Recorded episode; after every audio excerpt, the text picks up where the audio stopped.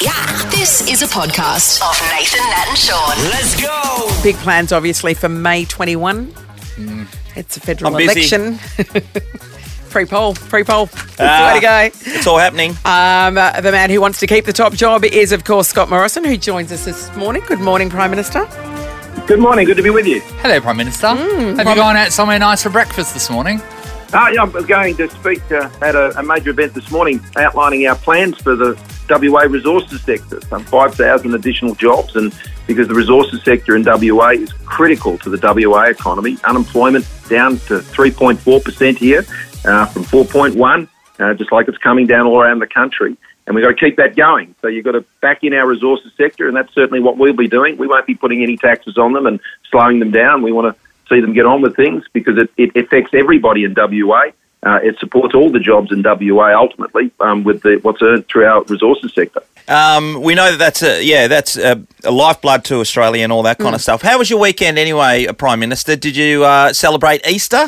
Yeah, I did. I, I got to my own local home church with, with Jen and, and uh, the girls, which was nice on Sunday, and and uh, got out to the Easter show over in Sydney, which is something I've done since I was a kid over there. It was fun to be out there and see the llamas and the alpacas and the, all of those things. I, that was a bit of fun. Um, but uh, you know, I got a bit of time with the family, but it was also pretty busy. Um, I was down in Melbourne as well and bought some lollies and, and some eggs for the kids before I came back to Sydney. So uh, even though they're teenagers now, or almost 12 and 14, Yeah. they still like their eggs on, on Easter Oh, yeah. Sunday. Oh, yeah, they'll have a of chunky course. egg, mate, that, for that- sure. that won't run out, ever.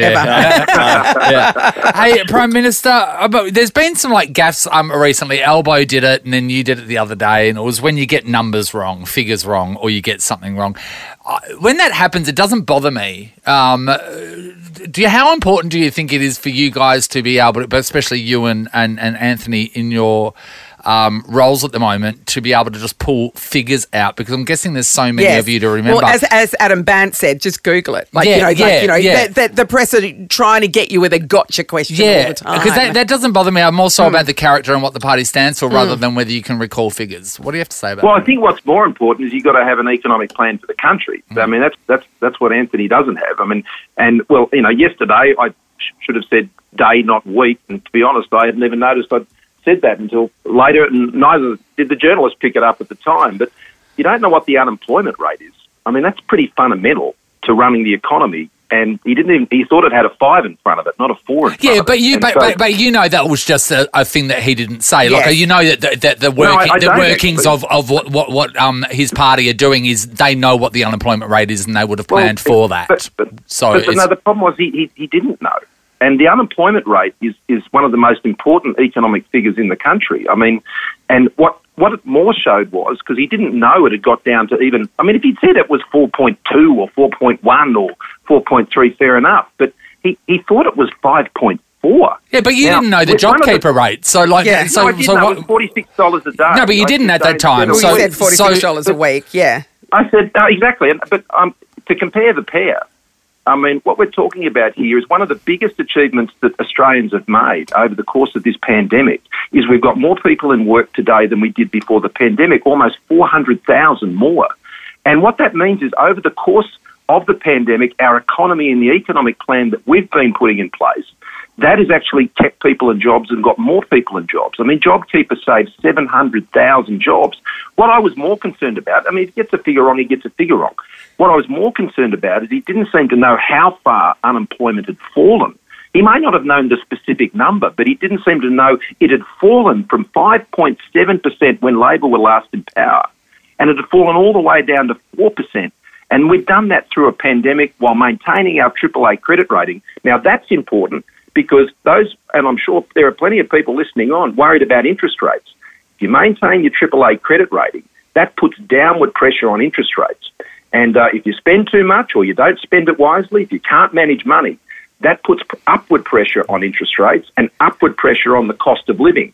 So, how you can manage the economy and how you can manage finances, which we've been able to do, that will determine how much But the cost of living you're still gonna be going paying on your up. loan. The Yeah. cost of living's Yeah, escalating no, rather no, one, no one can afford a house. And- your solution was uh, to, to, they rent either. Your solution was buy a house, but no one can afford to buy a Sorry, house. to be fair, that's that's not what I said. And, and what I said was, I mean, we put five point one billion dollars into rent assistance Um, we also fund the development of affordable housing, including right here in Western Australia, through an organisation I set up called the National Housing, Housing Finance and Investment Corporation. Um, we provide support to renters over a billion dollars a year. We provide to the states to support them with their social housing, and we also provide hundreds of millions of dollars to homelessness organisations, including here right here in Western Australia and in Perth, to support what they're doing. What I said was, for those who want to buy a home, what we have done is I was I was with Natalie yesterday, Isaiah. Um, we were out uh, in the of Cowan, and she's been able to buy her her home, her first home, and that was because she could get a two percent deposit because of our home guarantee scheme. Now she wouldn't have been able to buy that house without that. And what we've been doing, we've got over 300,000 people into their into their own home in the last three years through these types of programs. So we, we want to help people buy homes where they can. And if you're still renting and you are renting, well, what we're doing is we provide rental assistance. We've been able to provide tax cuts. I mean, if you're on earning $90,000 today, if you were on the same tax rates that we inherited from Labor, you'd be paying $50 a week extra in tax every single week.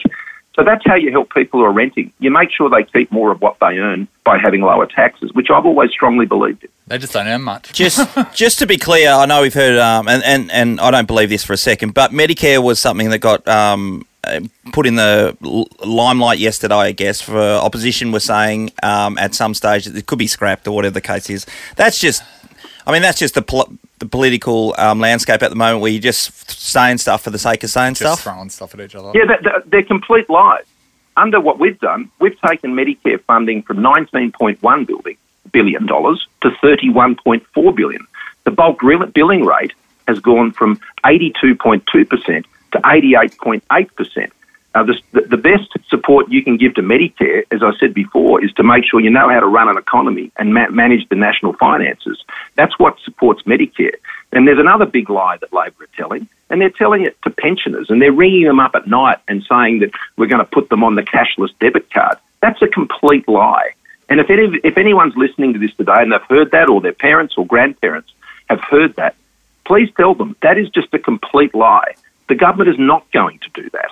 Um, and, you know, when you don't have plans of your own, which is what Labor's in the situation of, they just throw rocks at us. I mean, this guy's been an armchair critic for the last three years. He's had three years to tell people what he's going to do, and you don't know who he is. And people know me, they might like me, not like me. That's, that's how it goes in politics when you're a leader and you make decisions. Um, he's had three years to tell people what he's going to do. All he's been doing is, is been having a chip at me. Um, just one last thing before we let you go. Um, we watched on in horror as the floods in Queensland and New South Wales ravaged those areas, and especially the people of Lismore and that the surrounding areas there. It did seem like the response from, from from what we were seeing from here. It looked like the response to those people to help them out in their absolute dire time of need was very lackluster. Oh, I couldn't disagree more. Um, $5.2 billion is But what the help didn't seem to be getting to them.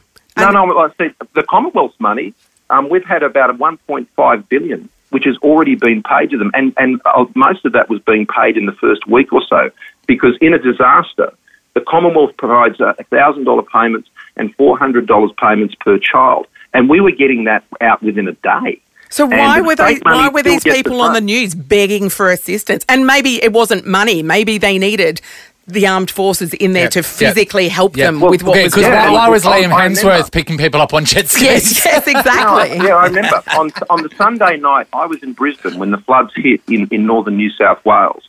By Monday lunchtime, the Defence Forces were winching people off roofs, and the Defence Forces I think were very disappointed, and, and so were a lot of the local SES that these accusations were being made that they weren't there. I mean, you can't have Defence Forces stationed in Yeah. every single town in the country ready to go. I know. They I moved from that they when moved from people at the Amberley and they of moved from their Queen- No, no, no, hang on. You've asked the question. Yeah. Um, um, they moved very quickly to get down there and to ensure they were helping people, just like they did right across Brisbane. And one of the disappointing things I've got to say over the last few years is, is, is how Anthony has really weaponised politically these natural disasters. I don't think it's anything that he's been saying. It's what it's. This is my observation from what I saw on news reports and what I what I read from people in the in in these zones who were saying we feel like we've been abandoned. when Well, their houses are underwater, when all of their furniture is dumped on the on the side of the road because it's no longer of any use to them.